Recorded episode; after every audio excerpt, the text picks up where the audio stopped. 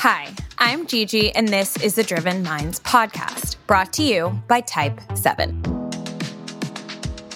In this series, we talk to our cultural heroes who regale us with stories as to how they turned their mental struggles into mental strengths. If you've watched a movie or TV show over the last like 40 or so years, chances are one of them was the brainchild of our guest today. Brian Grazer is an Oscar winning movie and television producer who's been nominated for 43 Oscars and 198 Emmys. Nothing about that is casual. In our conversation, we talk about some of his work, like Apollo 13, A Beautiful Mind, which is my personal fave, American Gangster, Arrested Development, and Empire.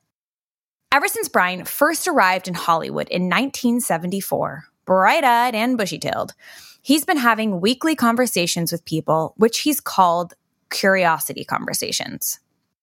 He's met with everyone from Jonas Salk, who invented the polio vaccine, to Barack Obama, to even Vladimir Putin, who flew him to Russia only to fly him right back when he found out that Brian did not intend to make a propaganda movie about him. Side note, I have really bad anxiety and really bad anticipatory anxiety. Not to mention, this is the first time I've ever podcasted in my life, and I know that I have one shot with Brian. But I tried to take comfort in reminding myself that I have been speaking since I was two, and that words would somehow come out of my mouth some way. Bottom line, if I sound nervous, it's because I absolutely was. Brian is a very busy man, so we spoke while he was enjoying a breakfast burrito at his home in Santa Monica, California, and I was freaking out in Berlin, Germany.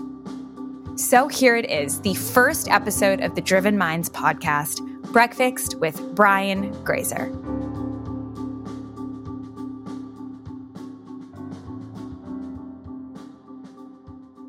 I'm eating while we're doing this. Is that cool? That is totally cool. That is, it's part of your. I feel like we see it on your your Instagram videos all the time. So you know, part of the whole thing. Part of, part the, of the whole, whole shtick. Part of the whole shtick. Thank you for being the guinea pig slash first guest on the Driven Minds podcast. Driven Minds. Oh, okay, got it. Okay, there's a theme.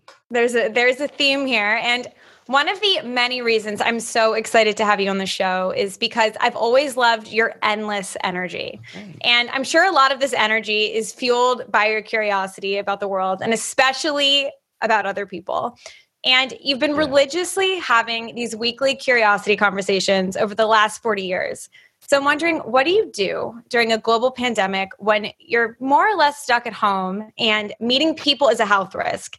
How and where are you channeling this energy? I mean, I definitely find application. Uh, I do Zooms with people. I did Zooms with a 2019 Nobel Prize winning physicist who, redesigned the intent, intention of the T cell to kill, to attack cancer. But I do fun things all the time. I, I mean, those are fun. I mean, learning is fun. And I'm endlessly getting up. Uh, very early, get up at five o'clock. And even though last night I got up, you know, I went to my friend's house, um, Jimmy Iovine's, who's, you know, super star music person, you know, and it's the, that would be the most understated way of presenting it. But we do vinyl night. We listen to vinyls. And so I learn a lot on vinyl night, really learn a lot on vinyl night. It's like seven guys uh, but I learned all the stories behind the music and why music sounds the way it does. Um, as much as I love music, I don't, I haven't granulated how all those details fall into place. So that's what I do. I do a bunch of stuff. I'm constantly disrupting my comfort zone, which gives me the most amount of pleasure. What was one of the vinyls that was on rotation last night? We always have at least one track of Marvin Gaye. But outside of that, what blew up was Jimi Hendrix, Purple Haze, Foxy Lady. Um, but it's just a different experience with it when you're in a room. Not only is it a vinyl, but a room that has been tested for 20 years, and the acoustics are so badass. So that was really exciting, really, really exciting. Do you feel people can open up to you in the same way they do in real life as they do on Zoom? Or do you feel like there's some sort of missing link, right? Because the weird thing about Zoom is you can only really connect with people if you're looking at this green light. So you're not really looking at each other in the eye, right? Like there's some sort of difference. I actually think you are looking at them in the eye. I think you can do it but it's harder to remember the experience because it's not grounded in an experience. It's really just a surgical information. But we're looking at, I'm looking at you and I'm feeling connected to you. But to have a better memory and a more comprehensive experience, be better if I would see, you know, be very more attentive to your physiognomy, uh, your body language, um, things that make that reveal the real information, quite frankly. I want to backtrack a bit to the beginning of the curious life of Brian Grazer. Okay. You've been so open about how some of your most trying and even at times traumatic experiences in your youth have shaped your career. Yeah. For instance, you've said that your show Friday Night Lights was motivated by you getting cut from your high school football team and you you struggled reading due to dyslexia and you got D's and F's in school. But despite all of these setbacks, it's so inspiring to me that rather than internalizing these incidents and letting them affect your sense of self worth, you use these rejections and experiences in your youth to almost fuel you, mm-hmm. which is really hard to do. I mean, I'm still dealing with trauma that went down in computer science class when I was in like the fifth grade. That's funny. Can you talk about how you reframed these negative experiences and made them work in your favor? Well, in, in, the case of the high school football and being cut in front of 300 other football players, um, it was really traumatizing because it, there was a, a moment when I was with those guys, maybe it was 250, you know, football football players of, of Chatsworth High. There was a moment I was a, a human being. Then there became a moment where I fell off the cliff and I was no longer a human being. I got cut in front of the 250 other kids. And it's public and it's, um, there's just so much shame attached to it. Uh, and it feels bad and it is traumatizing. But I mean, I am able to reframe it. And the way I would do it is I'd say, well, how would I put that those moments into slow motion? What happened?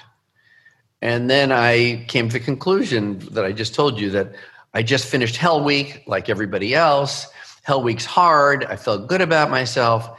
And then, you know, just almost like a cinematic experience, it went very granularly until it became real slow motion, like martial arts.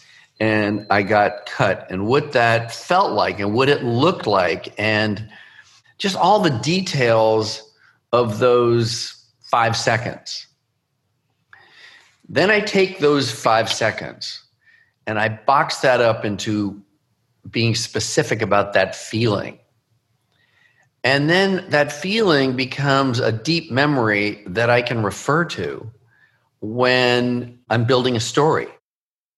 Because it's pretty simple. There beyond it, it's about I mean we all want to feel a sense of equality. We're all working towards, you know, a greater sense of unity within humanity and so this was outside the box of that of that uh, feeling. And so it's powerful in the world of storytelling. And everything is a story. I mean as you know i make movies and television shows and documentaries but you know computer companies the founders have a story. The reason they're better or worse is because of the origin story. So i just reframe things. I once uh, had a knee surgery it was incredibly painful, this surgery.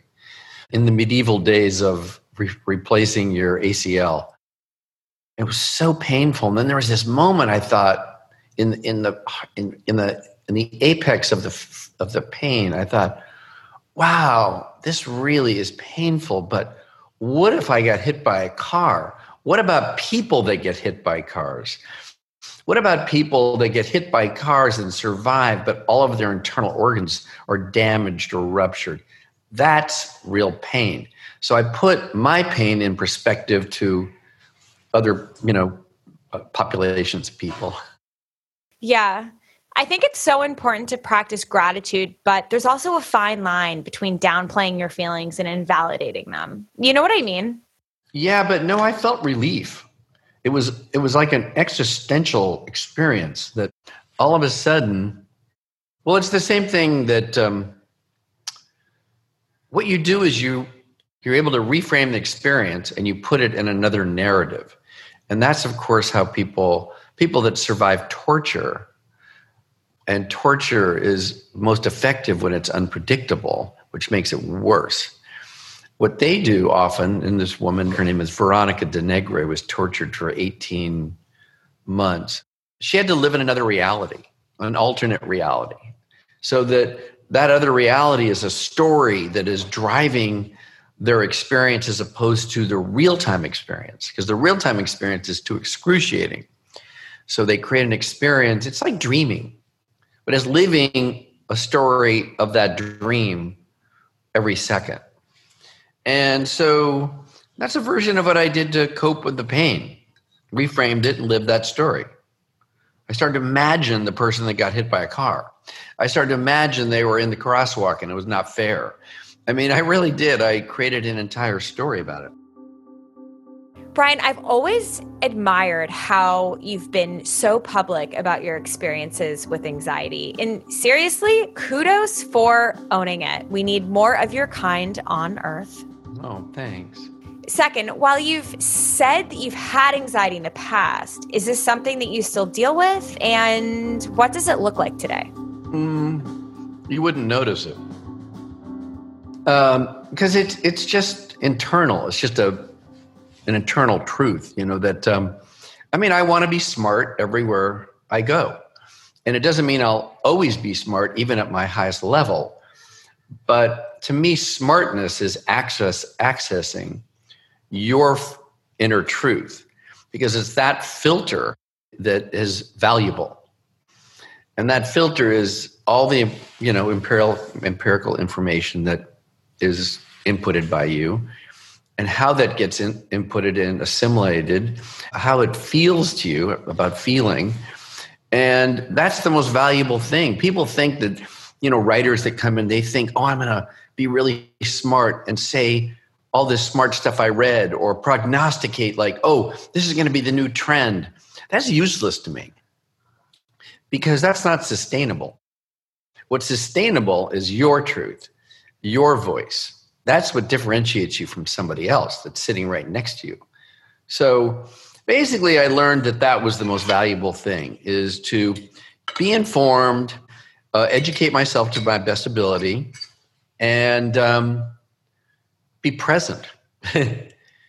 and that would be valuable. I do do some tricks. I, I still do these tricks today of in any party, because I've been doing this for so long, any party or important dinner, I always have three subjects that will that I could uh, I could say, "Oh, did you know that there's this trend in North Carolina of the following thing?" Or I always always have my little three notes. It's just a built-in discipline because I don't want to. I don't want someone to say to me, which has happened, "Hey, what's going on?" and have no answer, or the I want something fresh. So so I do do that. I do that kind of preparation in public speaking, I, am I mean, you wouldn't guess, but I'm pretty good at it. um, I mean, I'm very unafraid in public speaking. The, the, what causes me the most anxiety in any kind of public speaking situation is accepting awards. Uh, giving awards is okay. Talking about subjects are better. Uh, talking about subjects and experiences are better. Uh, but accepting awards is that involves a different type of etiquette. And I want to be true to myself, but I also want to conform to the etiquette of acceptance. What was your most nerve wracking award experience? Oh, the Oscars when I won an Oscar for A Beautiful Mind. I never thought that I'd be that nervous. Because I've won other awards and I've performed, but I think because I was so spooked by not winning on Apollo 13, which was a few years uh, that preceded it, and every person said you're going to win, and it didn't. You know, I went to get the award. In fact, and they said Braveheart, and so I, I had to turn back, and it was so embarrassing. And but I got over. I got over the embarrassment. It took about a year, and but I just, I just, uh, I think I know why this made me uncomfortable. A Beautiful Mind. It made me uncomfortable because I thought I wasn't going to win. I thought I definitely felt like we deserved to win, but I thought maybe some fluke like on Apollo 13 uh, will prevent that. Then I don't like reading. You know, I don't like. And I had to read a bunch of names. I didn't want to forget people. I didn't want to rely upon my memory to say uh, Hans, all the names. I just couldn't. And so I don't like reading. It's fake to me.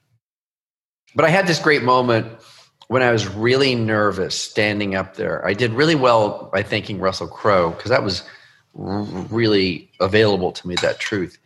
But all of these female star actresses were sitting in the front row that I all knew separately, like Cameron Diaz and Julia Roberts and uh, uh, you know, just every uh, Nicole Kidman who I'd made a movie with, and they're all staring at me, and they mouth the words, "You can do it."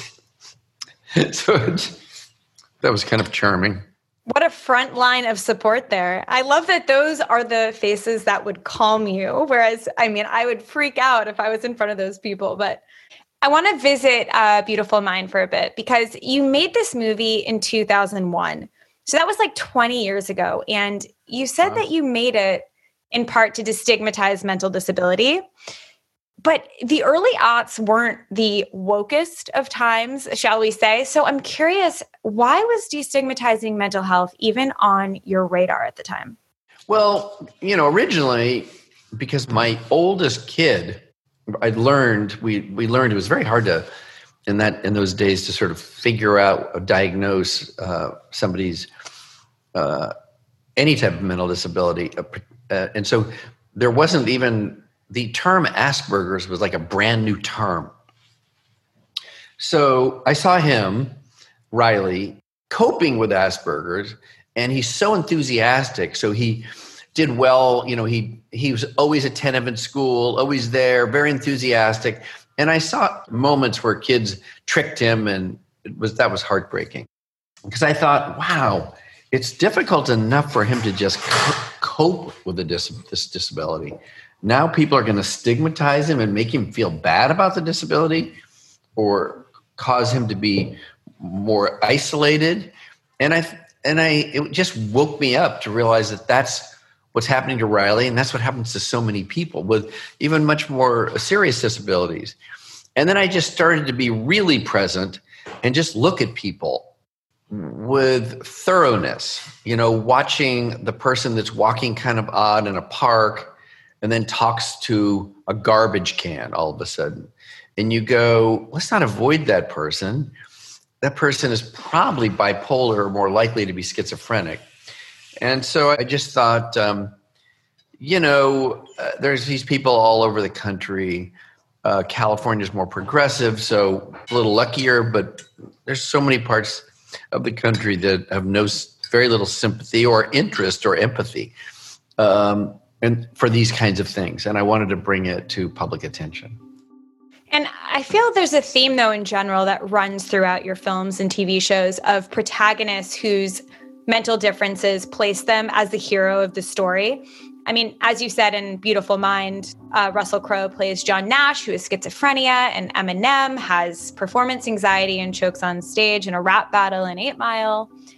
And I mean, even in Arrested Development, there are references to George Michael having OCD and Buster and yeah. his panic attacks. I'm so curious. Like, why do you choose to focus on characters with mental struggles, and how do you approach that? Um, because I think it's and it's not fully there. Are, there are emotional struggles too. There, um, well, I relate to it because I, I had two parents that were really nice people, but my dad just wasn't ready to be a dad. You know, so he, we didn't. So, and it's these inter, imperceptible things that cause tremendous uh, trauma upon you. Like I would have never thought because my dad, we didn't do anything together ever. I don't think he ever touched me. You just think, well, I got over all that stuff, but you don't really get over all that stuff. It it um, it happened. There was no like hitting or any of that kind of stuff. It just um, I'm interested in people that um, have a noble pursuit that are on the on the path of a noble pursuit, but their impediment are is in some way themselves an injury that they have to overcome. And I think it's quite common, quite frankly. And um, I want to uh, address it and do it through entertainment or smart entertainment, hopefully. There's this saying that the only walls that stand before us, that hinder us, are the ones that we build ourselves.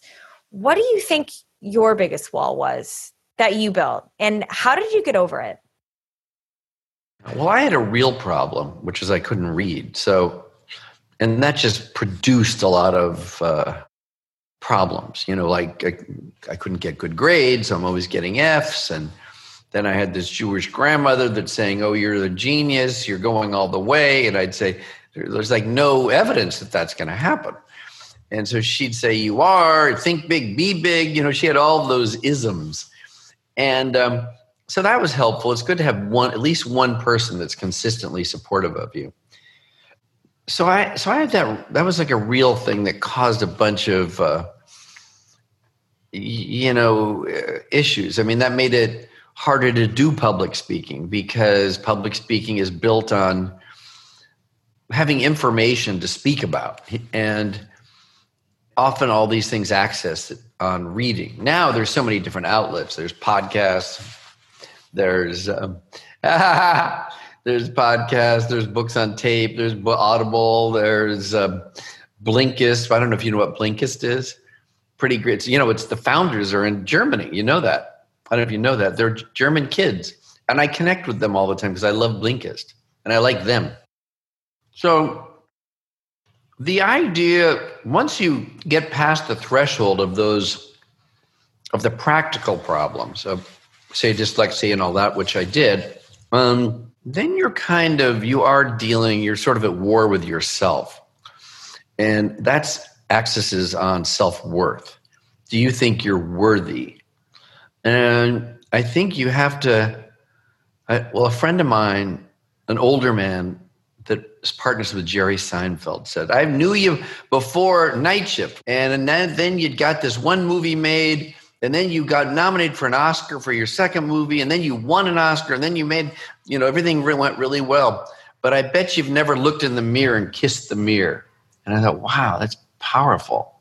And of course, I hadn't, either in truth or in, in you know, as a concept. So you have to love yourself, and that that's a that that is a problem for a lot of people loving themselves, feeling they're worthy. I mean, even after I'd been gigantically successful in movies, I would see got people go out to the podium on a you know uh, um, where I'd be going on the podium as well, and they don't they, they they're so liberated by time. They talk twenty straight minutes, whereas me and I'm getting the final award of the night. I'm feeling like, um, well, I don't want to go too quickly. I'm going to rush through this. I just didn't never, you know, I didn't have a sense of worthiness in the way that certain people do. Now, sometimes it's great to have a sense of you know worthiness where you do stuff like that, but it's probably optimal if you have that and you also have accomplished something. So, have you kissed the mirror, Brian? I have. I've kissed the mirror. I literally did. Had that feel self congratulatory? I hope well deserved. it did. Validating. Good. I've done it more than once. Yeah. When was the last time? It was within, it was like within four months because the guy, his name is George Shapiro. He sent me a card because I want, I wanted to see one of his uh, television shows. He sends the, the television show and then he says, don't forget to kiss the mirror. And I thought, and I just did. I kept the card. I took a picture of it in case I lose the card. I think it's just a great idea. I want to talk about your day to day because you work in an incredibly high pressure business. I mean, making a movie means juggling a million moving parts, and you've probably spent what, well over half of your life in production or on set. Yeah, definitely.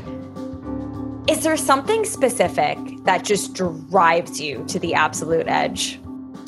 Unfairness, inequity makes me crazy. Um, so that's demonstrated a lot of different ways. But on making a movie or TV show, sometimes there are, are people that are, you know, either the head writer in a TV show or the director on the movie, you know, people that are in control during the fragile time of making, the perishable time of making this product, they um, they kill the golden goose. They get greedy and they get way ahead of themselves. And they and they want more out of the thing that they're doing, like the show.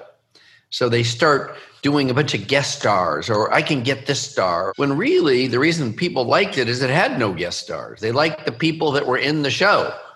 Or in the case of a, a movie, it's like killing the golden goose would be would be like, oh, I decided I'm going to do all these special effects, or let's go to this crazy location.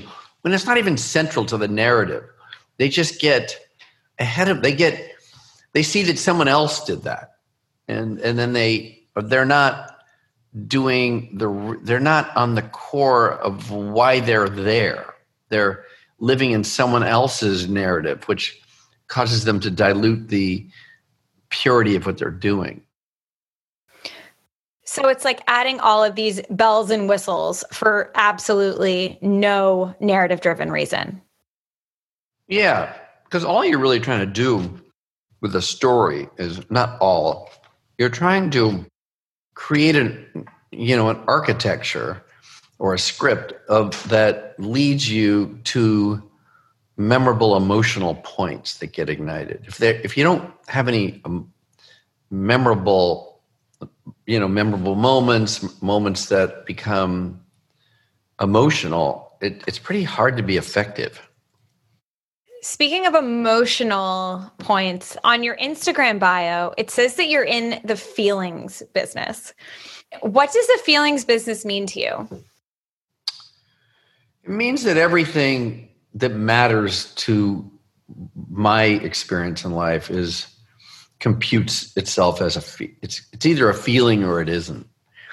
And there's feelings that are good and rational and there's feelings that are good and irrational and then there's feelings that are bad or neutral or you feel vacant or lost.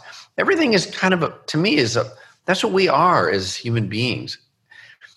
That's what i am. I'd rather just say it that way because I, I can't speak for the world but i think that's what we are. When you're dehumanized it makes you feel that and then you of course you realize why you're being de- dehumanized or why a population is being dehumanized. And um, it all sort of accesses on stuff like that to me. Feelings. Was there a movie that you can think of or a television show that was particularly emotional to produce? I loved the first season of empire.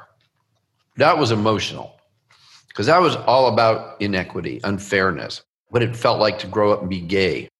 And then cookie of course taraji she gets screwed and has to go to prison on something that's at least her equal idea and she's getting screwed and has to do everything to demand equality. And I think that was cool. That was emotional to me. And she was exceptional. I'm curious about your meeting with Prince.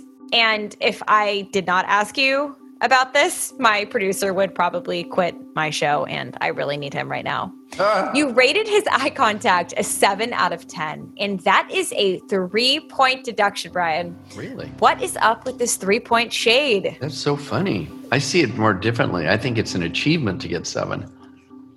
Prince would have been a 10. I mean, he could, could easily be a 10, but I was too nervous. Like, I was just trying to keep this conversation alive. I'm thinking, oh my God so I had my daughter Sage went to this club called Butter in New York, and it was just like 200 people there. And I'm realizing there's princes at the door meeting people, are just looking at them. And he chose to speak to me. I thought, first of all, he knew who I was, but I didn't know he knew who I was. And so just the fact that he knew who I was and acknowledged it was, he's Prince. I mean, he's so badass. He's amazing.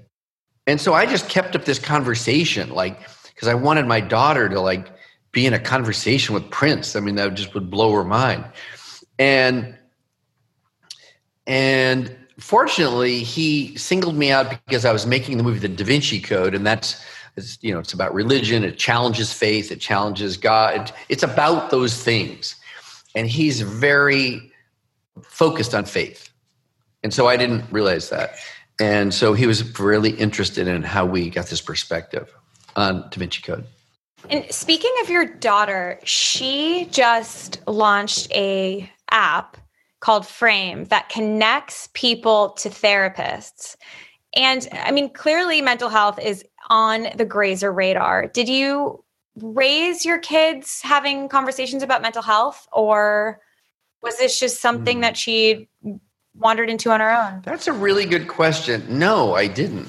I, I didn't. It wasn't really on my mind that way, other than the Riley part of it. Um, no, she just went into it. I mean, I don't know if you remember, but she went to NYU and she went to Tisch at NYU, originally hoping to be either a cinematographer or a photographer.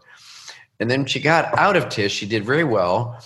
And even by doing well and grinding and stuff like that, she realized she was she was it was a cattle call even for that that she became that photographers were like actresses or something. That you had to do interviews and people they'd be late and you're kind of a little bit abused. And so she didn't quite get that that was the system nor did i for that matter. Anyway she just said i don't want to do that. That's not how i want i don't want to live my life where i'm a victim or subject to other people picking me I want to pick. And so, uh, probably like you for that matter, and um, where you take control over your life and you became the active, you become the active agent of your life. And so, she decided she wanted to be a therapist. She was always good at getting the inner game. I'm always turned on by people that get the inner game, like what's really being said. Um, and I have another kid. Her, well, I have four kids, but I've her younger brother is sort of that. He always knows what's really happening. He gets the inner game. And so by getting the inner game, it was sort of within the purview of her level of interest. So that's what got her into being a therapist and now this this startup called Frame, which is millennial for millennial therapy. Brian, but you've also always gotten the inner game, right? Because I mean, you spent 7 years pitching Splash, which yeah. was one of your first movies. I think I must have made my parents play that movie every Friday night for a year. And I'm not exaggerating. I'm sure this period is permanently lodged into their memory as the moment they discovered that Fridays no longer belong to them. That's hilarious. Yeah. And for our listeners who haven't watched it, it stars Tom Hanks in his first big movie where he falls in love with a mermaid. And it was an epic hit. But but before you got the green light, you spent seven years pitching it to studios, and every single one of them yeah. told you no. Repeatedly. And normally, yeah. repeatedly, and normally someone in your position would just come up with a different idea, but you didn't. You kept pitching until someone said yes, and you weren't even Brian Grazer at the time. There was no empirical evidence that someone was going to say yes. True. So what what gave you the chutzpah to continue after seven years of rejection? Um, I don't know. I got to the place where I thought when people say no to me, it's just first of all they don't know because how can anyone know? It's so subjective. Whether a story, I mean, people put ET in turnaround. You know, after Raiders of the Lost Ark and Jaws, Steven Spielberg's ET was dinged out of Columbia Pictures. So there's a lot of evidence, by the way, that points that nobody knows.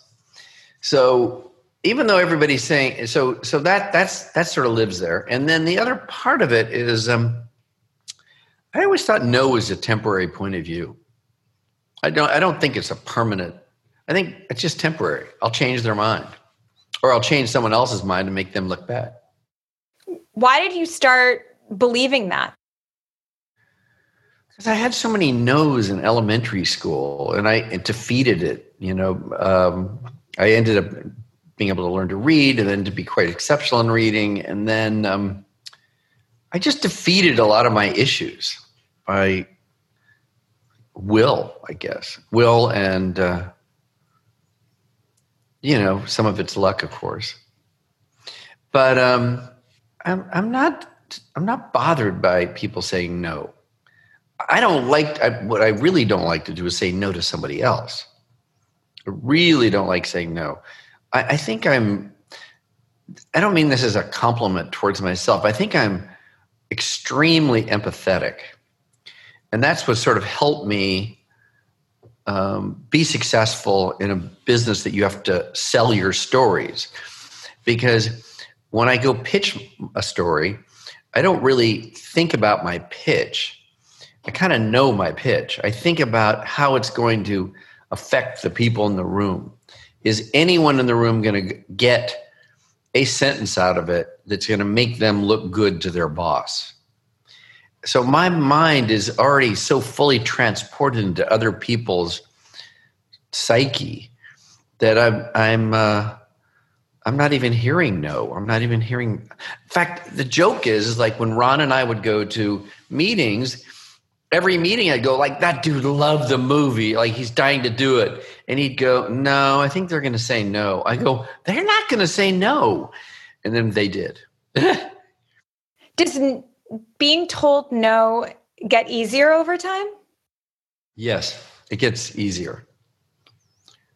I think even in this modern our modern times that people you know everyone has to be kind of entrepreneurial. They have to hustle hustle was kind of was a word that was you know a negative word 20 30 years ago. But now hustle is essential. If you don't hustle you're going nowhere in my opinion. So hustle is hustle is trying things that matter being thoughtful in your tries and knowing that likely people are going to say no or no one will get it and then you have to continue to be those no's have to everything that happens in that journey has to infirm affirm your commitment to this uh, this the vision. And if it doesn't then you learn that it doesn't and then you just stop but not because someone made you stop. I feel like you know even the dynamics of the film industry have changed just massively since since you started. Do you feel that you would have been as that you would have hit the ground running in the way that you would have that you did in the 70s today? Yeah i would have i would have hit the ground running like that. I wouldn't have been as i might not have been as motivated um, because the win is a different kind of win today. It, when i started a win would be uh, in the it's more like the 80s um, the, a win would be wow if it works the thing my story works it's going to affect the way people think and talk and behave. Now there's so much content and it's distributed through an, an anonymous pipes you know like uh, i mean not fully anonymous that's sort of uh, unfair but basically um, no but in the day you would you know was more reliant upon other factors to blow up in the in the you know in our culture. Now there's an endless amount of of distractions but it still hap- can happen. You can still achieve that explosive moment that is the romantic moment that you're hoping to have hap- happen in our culture. Just harder. I mean, the distractions are also really significant. And I'm curious about the ways that you manage just a, your everyday distractions. I mean, you talked about that you do transcendental meditation, but you said that you got into meditation because you were stuck in cycles and you couldn't get out of them. Yeah. And I was wondering if you could talk more about the cycles that you were in and trying to get out of. They're kind of the cycles that everybody has when they want something and they obsess over it and they're constantly you know, living in a loop. You know, if you break up, somebody breaks up with you on a date, you know, your boyfriend breaks up, you might all of a sudden you go, what did I do wrong? Do I, do I regret this? Should I have done it differently? Does it matter? It becomes this constant loop. Um, if it's a project you're trying to do, if it's your podcast that you're working on, whatever that thing is, when things don't go well, you create a create a loop and you just want to stop the loop quickly so you can be productive. And how did meditation help? Um, it takes you well, meditation has proved that it does take you out of those loops because you're supposed to think of nothing. You're supposed to be nothing. Do you practice every day? No, not every day, but I did right before this. Me too. I, did, I sometimes I often do it right in my sauna. Okay. So I worked out, went to right my sauna, went to the sauna thing, not sauna thing, into the sauna, meditate in there, jumped out, showered, swam, well, actually swam my pool, then showered, then here we are. Here we are. So I do do it. Yeah, it's refreshing, palate cleanser. And there are other methods that you have as well to uh, to deal with stress. And I know one of them has to do with your wrist and a rubber band. And I was wondering if you could tell us your secret. Well, it's a reminder. So I keep a very thick, tight rubber band on my wrist if I'm if I'm super stressed out and obsessing. And I pull the rubber band out and I snap it as hard as I can. And it just reminds me like get out of this. S- stop. Basically, the way you get out of things is it's a cognitive therapy trick. You just you have to say stop, discontinue thought about it. Don't try to solve it anymore. But that's hard. Where'd you get that from? I was taught this by an expert in the State Department that uh, his name is Richard that, that taught soldiers, Navy SEALs, berets how to survive torture. So there's all types of torture. I saw one a soldier was buried alive for two weeks. How did he survive that? So when Jim Carrey was going to quit the movie um, How the Grinch Stole Christmas because he was he was suffocating in prosthetics, you know, to make the so all of his pores were sealed and they'd take six hours to do it. And he just it was torturous. So i had this guy fly in from virginia to meet with jim over the weekend and jim said i'll stay on. I won't quit. And that's the short version of that story. Yeah. Because I, I could tell he was being it was torturous to him. It was like being captured and tortured. And he he was wanting to give the money back plus interest and he did you know and it just i didn't want him to quit so this guy uh, gave him devices, and that was one of them. So this guy essentially saved the Grinch stole Christmas. Saved the Grinch. one final question for you. What drives you? Curiosity.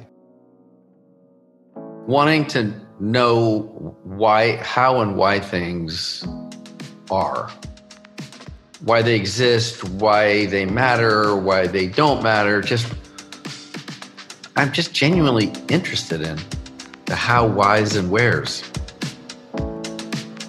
It's mostly why. That, my friends, was Brian Grazer. Thank you for joining us for Breakfast. That's right, I can't say breakfast. Breakfast. anyway, I'm Gigi Sagansky. You can follow me at Gillian Sagansky. That is my Polish, Jewish, Russian last name. You can always DM me with comments and questions, and remember to be kind, take a break from your screen today, and talk to each other. Until next time.